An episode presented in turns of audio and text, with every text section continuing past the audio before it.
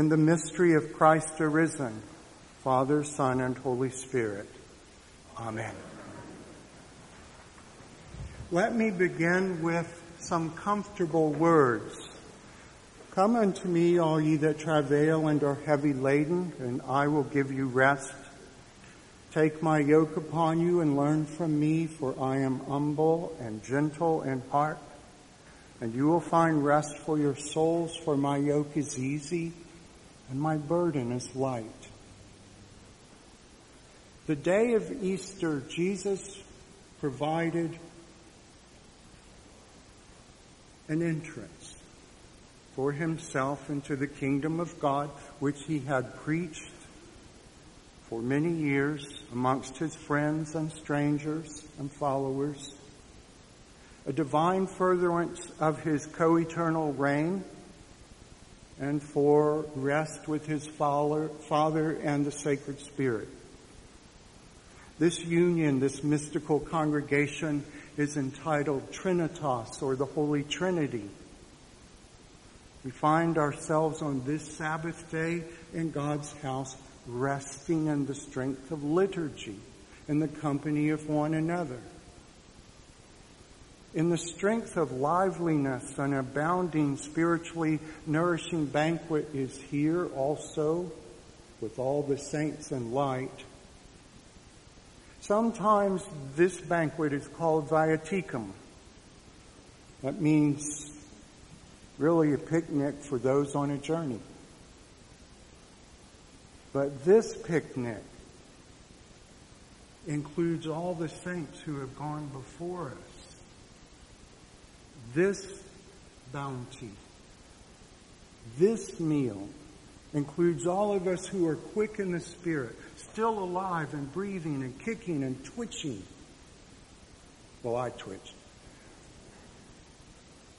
And this meal is for all those who aren't even born yet, who will carry the faith arising within them. And it is this bounty on the Sabbath. It is a mystery of God's salvation and artistry to pour upon us an almost oceanic magnitude to rekindle our desire to be in heaven and to be here now. At all times and in all places, Easter. Every Sunday is a mini Easter. And we cannot get away from the resurrection. Sabbath allows us to process, as we do down the front aisle, into an appreciation of sacred rest with a thankful appreciation for the unspoken myriad of divine gifts showered upon us day to day. Maybe that's relationship, friendship, marriage, friends, grandchildren, neighbors. God showers these upon us daily, but sometimes we don't notice. Memoria, the doctrine Memoria is one of the great anchors of the church. Memory is one of God's tools for healing, for restoring us. We're keeping those who have gone before with us now. Sometimes we forget things. Sometimes there are patches of history we just don't remember. And I don't know why. I thought of this the other day. Why it came to mind, I don't know. Emmett Kelly. Maybe some of you remember his name. If you don't, you may remember his persona, Emmett Kelly. He was an actor with a sad clown face and baggy floppy clothes. His most memorable presentation was a silent emblem of futility trying to sweep up a spotlight off the circus floor at the end of the show.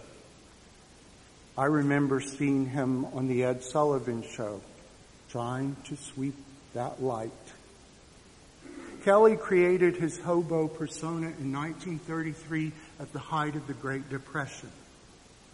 while much of American entertainment was aimed at distracting people from the weary grind of what they did not have. Well, Fred Astaire and Ginger Rogers come to mind, but Kelly represented that futility.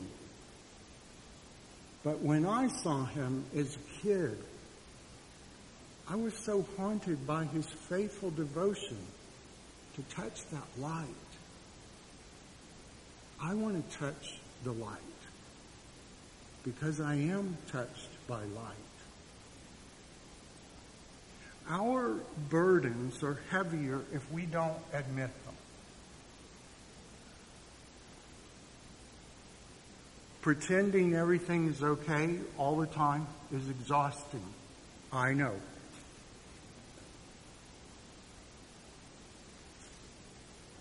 It claims your energy that you need for other things like brushing your hair and your teeth and getting through the day.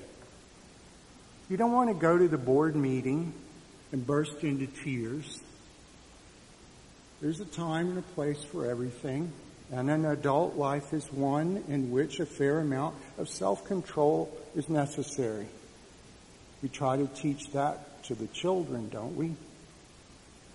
But there needs to be a place that we can go where we can own our sorrows and the strife when we have them.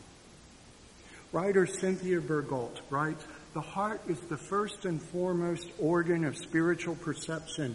Its primary focus, its function is to look beyond the obvious, beyond the outward and visible signs, into the inward and spiritual grace.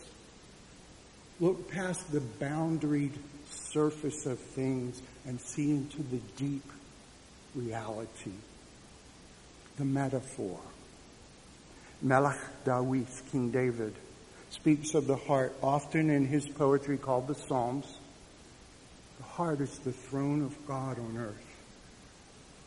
George Herbert, friend of John Donne, fellow Anglican priest and poet, writes, Prayer, the church's banquet, angels' age, God's breath in man returning to his birth, the soul in paraphrase, heart and pilgrimage, the Christian plummet sounding heaven and earth, engine against the Almighty, sinner's tower, reversed thunder. Christ side piercing spear, six days world transposing in an hour. A kind of tune which all things hear and fear. Softness and peace and joy and love and bliss. Exalted manna. Gladness of the best. Heaven in ordinary humanity well dressed. The Milky Way, the bird of paradise, church bells heard beyond the stars. The soul's blood, the land of spices, something understood.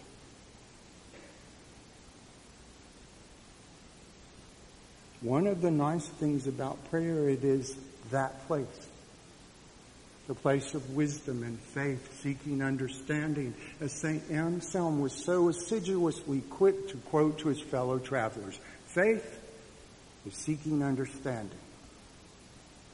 So when you pray, dear ones, the saints are already there, waiting upon your grief, your burdens, and your sorrows. They know them intimately because they live them. They know you by your wounds and your stripes of sorrow. When you pray, you do not have to be perfect. All is already known. In prayer, you cannot be closer to God. Not even your breathing is as close to you as prayer, especially on the Sabbath. Okay, I'm going to reveal a secret. I'm a priest. Sabbath is pretty important to me. In Sabbath prayer, even those things you do not have words to express or ability to articulate to your knowing mind, they will become speakable when they are ready to be spoken.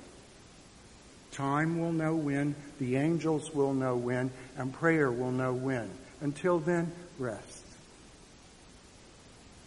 Sabbath prayer is unique. It hosts a resolute proximity to Christ. And He is the joyous creator of all things, including me and you. In heaven and on earth, it is His day. C.S. Lewis muses that prayer is vis medicatrix naturae. What the heck is that? Vis medicatrix naturae is the natural healing force of the Holy Spirit in the world. You get a cut, a little bridge of skin forms called a cicatrix. That's vis medicatrix naturae. Your body wants to heal. Your mind wants to heal. Your soul wants to heal. And one of the many ways we can give thanks and practice gratitude is to take prayer seriously, and that doesn't mean it's a topic. It means it's a fellow creature that travels with us, like Virgil for Dante. An instrument to connectivity to encounter the Holy Trinity. The ancient church stopped seven times a day for their prayer offices. Seven times. Why? To mark God's wonder of the gift of another creature called the day.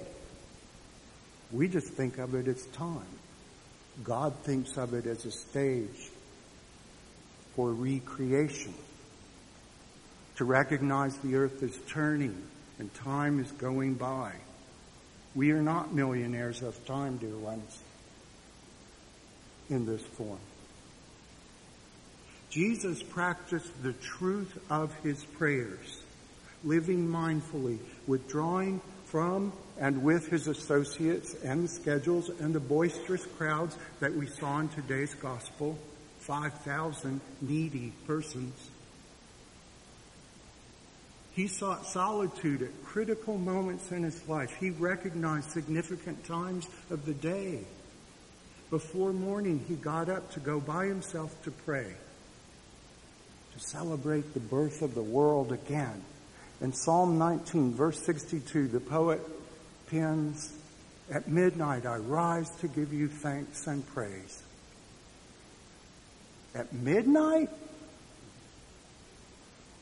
Psalm 1, I mean, verse 64 of the same psalm. Seven times a day I praise you. The first prayer office is matins or vigils. It's usually at midnight. It's a tender hour, and so people my age and older couldn't quite do it. So they moved matins to just before morning, pre-dawn. Lauds was early morning, ideally at sunrise, the first hour of daylight. It's the theme of resurrection and the birth of the world, the awakening office. Terce is the third hour of light. Terce, Sext, and none are called the little hours of the morning. We don't know about them because we're all working or shopping and doing chores and things. But the little hours were designed to be very short. Like David's first two word prayer after he found out that Bathsheba was pregnant. Oh God. Which set him on a course of deceit to himself and to his nation and to those around him Sext and none, the sixth and ninth hour offices, vespers known as evening prayers, sometimes sung as evensong, and compline, nighttime prayer or bedtime just before we enter the great silence, as the monks call it. And then back again on that cycle at midnight. Prayer can be agitation and you can sweat blood like Jesus in the garden. Or you can rest in God's hollow of his hands and all is known. All is forgiven. All is restored. All. And without these intentional pauses, we humans might miss the continuing quality of heaven omnipresent. As St. John begs us, don't miss it. Easter everywhere. It did not escape Jesus' notice and example. Attentive souls are awakened souls that hone in on appreciation. One poet says the day star's rays are glittering clear tell that day is almost near. The shadows of the night depart, thou holy light illumine our heart.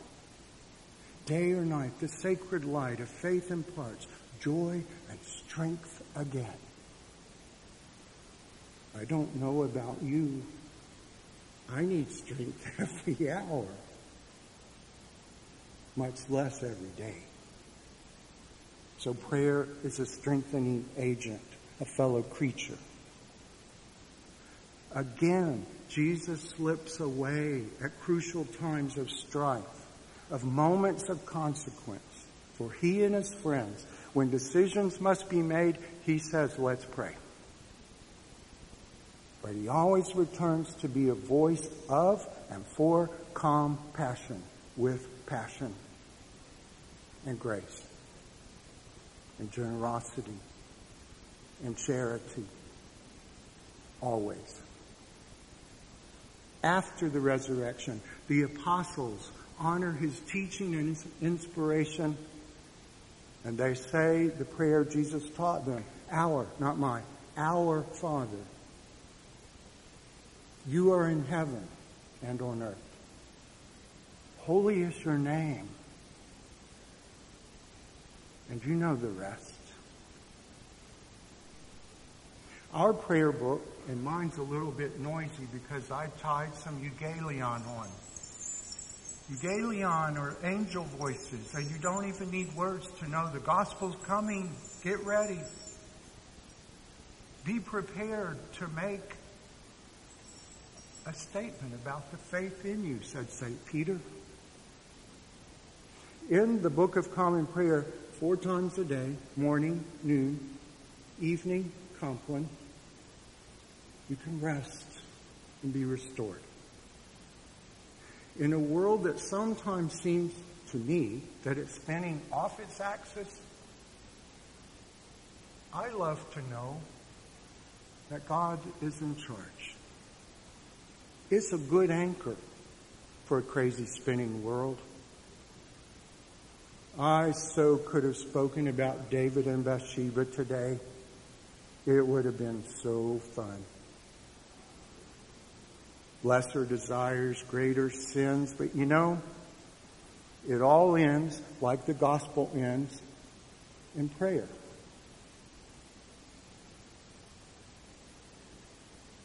Prayer, the Alpha, the Omega, the doors to open the day in life, doors to close life.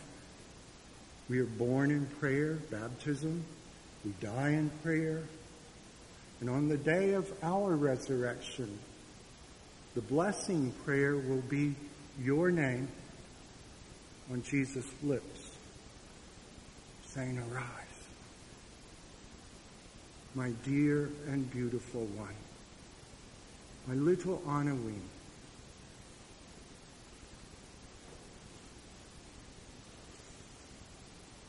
Sometimes life lies hidden under buried banks of snow or leaves, or in the seemingly dead and lifeless beehive, or the mysteriousness of a morning egg.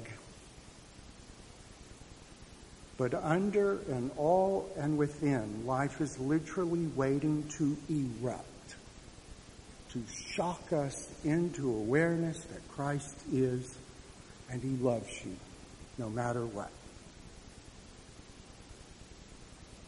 Just as Jesus breathed life into the whole cosmos, he breathed upon his friends and said, receive empowerment, be new. I have been so blessed to be here for four Sabbath days. Thank you for hosting my weirdness. St. Francis is dear to me and my lovely Suzanne. It is a wondrous place of ongoing hospitality if you don't know that about yourself. Thank you for welcoming the stranger. Thank you for teaching children. Thank you for loving the old. And thank you for being friends. Thank you for sharing the faith of all the saints and those to come and the mystic teachers and the blessed sages and the prophets and the psalmist poets. And I ask today especially because I have friends that pray for me. They are called monks and nuns. And they have devoted themselves to be invisible and to pray for people like you. No, I mean you. So I thank them, unseen, voiceless it seems, and yet they perform the opus dei, the work of God, which is prayer. So my prayers for you do not cease.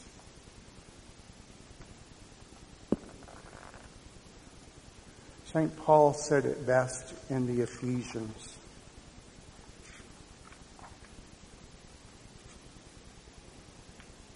I pray that you may know the power to comprehend with all the saints what is the breadth and length and height and depth to know the love of Christ that surpasses knowledge so that you may be filled with all the fullness of God. Now to him who by the power at work within him is able to accomplish abundantly far more than we can ask or imagine. To him be glory in the church, to Jesus Christ in all generations, forever and ever. Amen.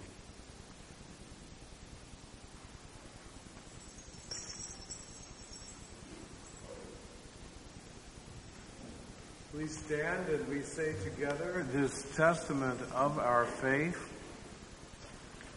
We believe in one God, the Father, the Almighty, maker of heaven and earth, of all that is seen and unseen.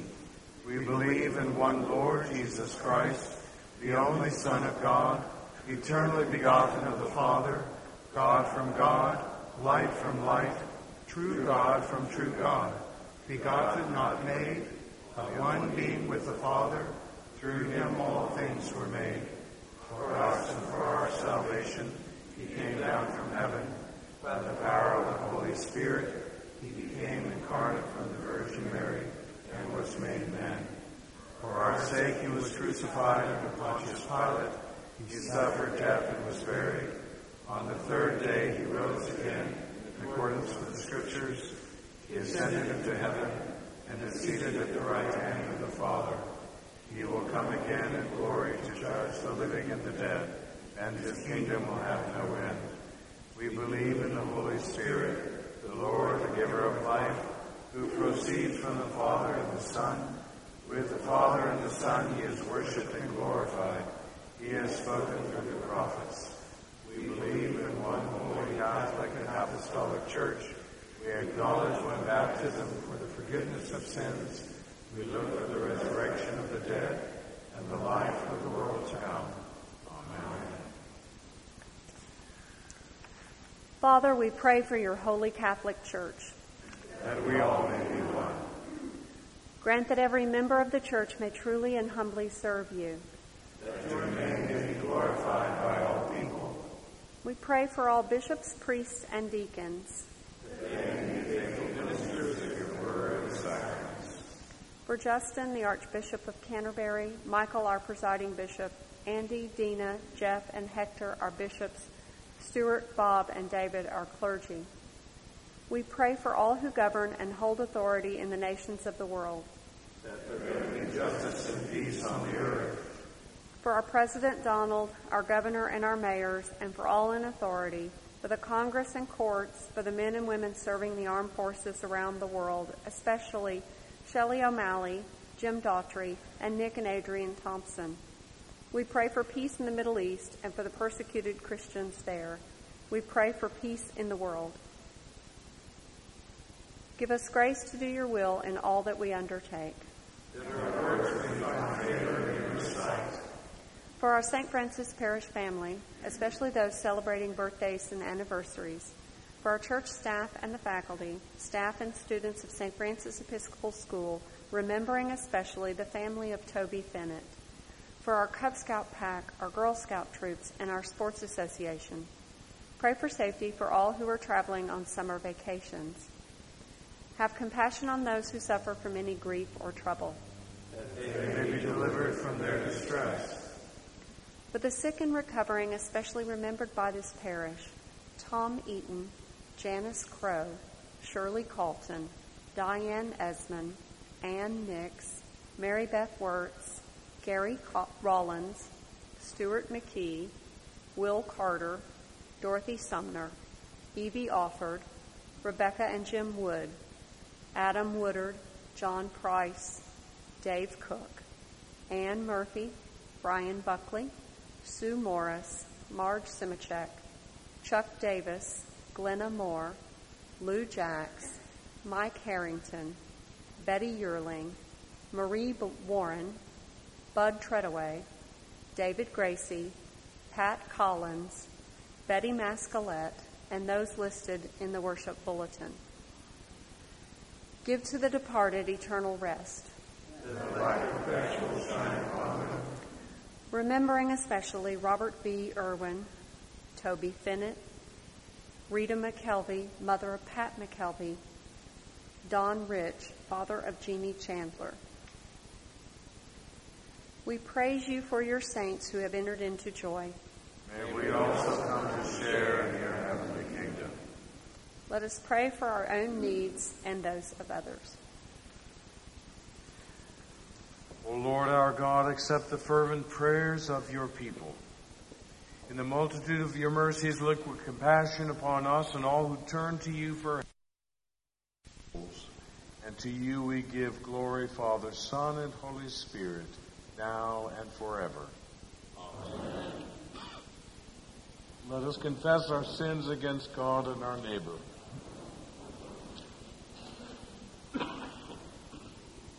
Merciful God, we confess we have sinned against you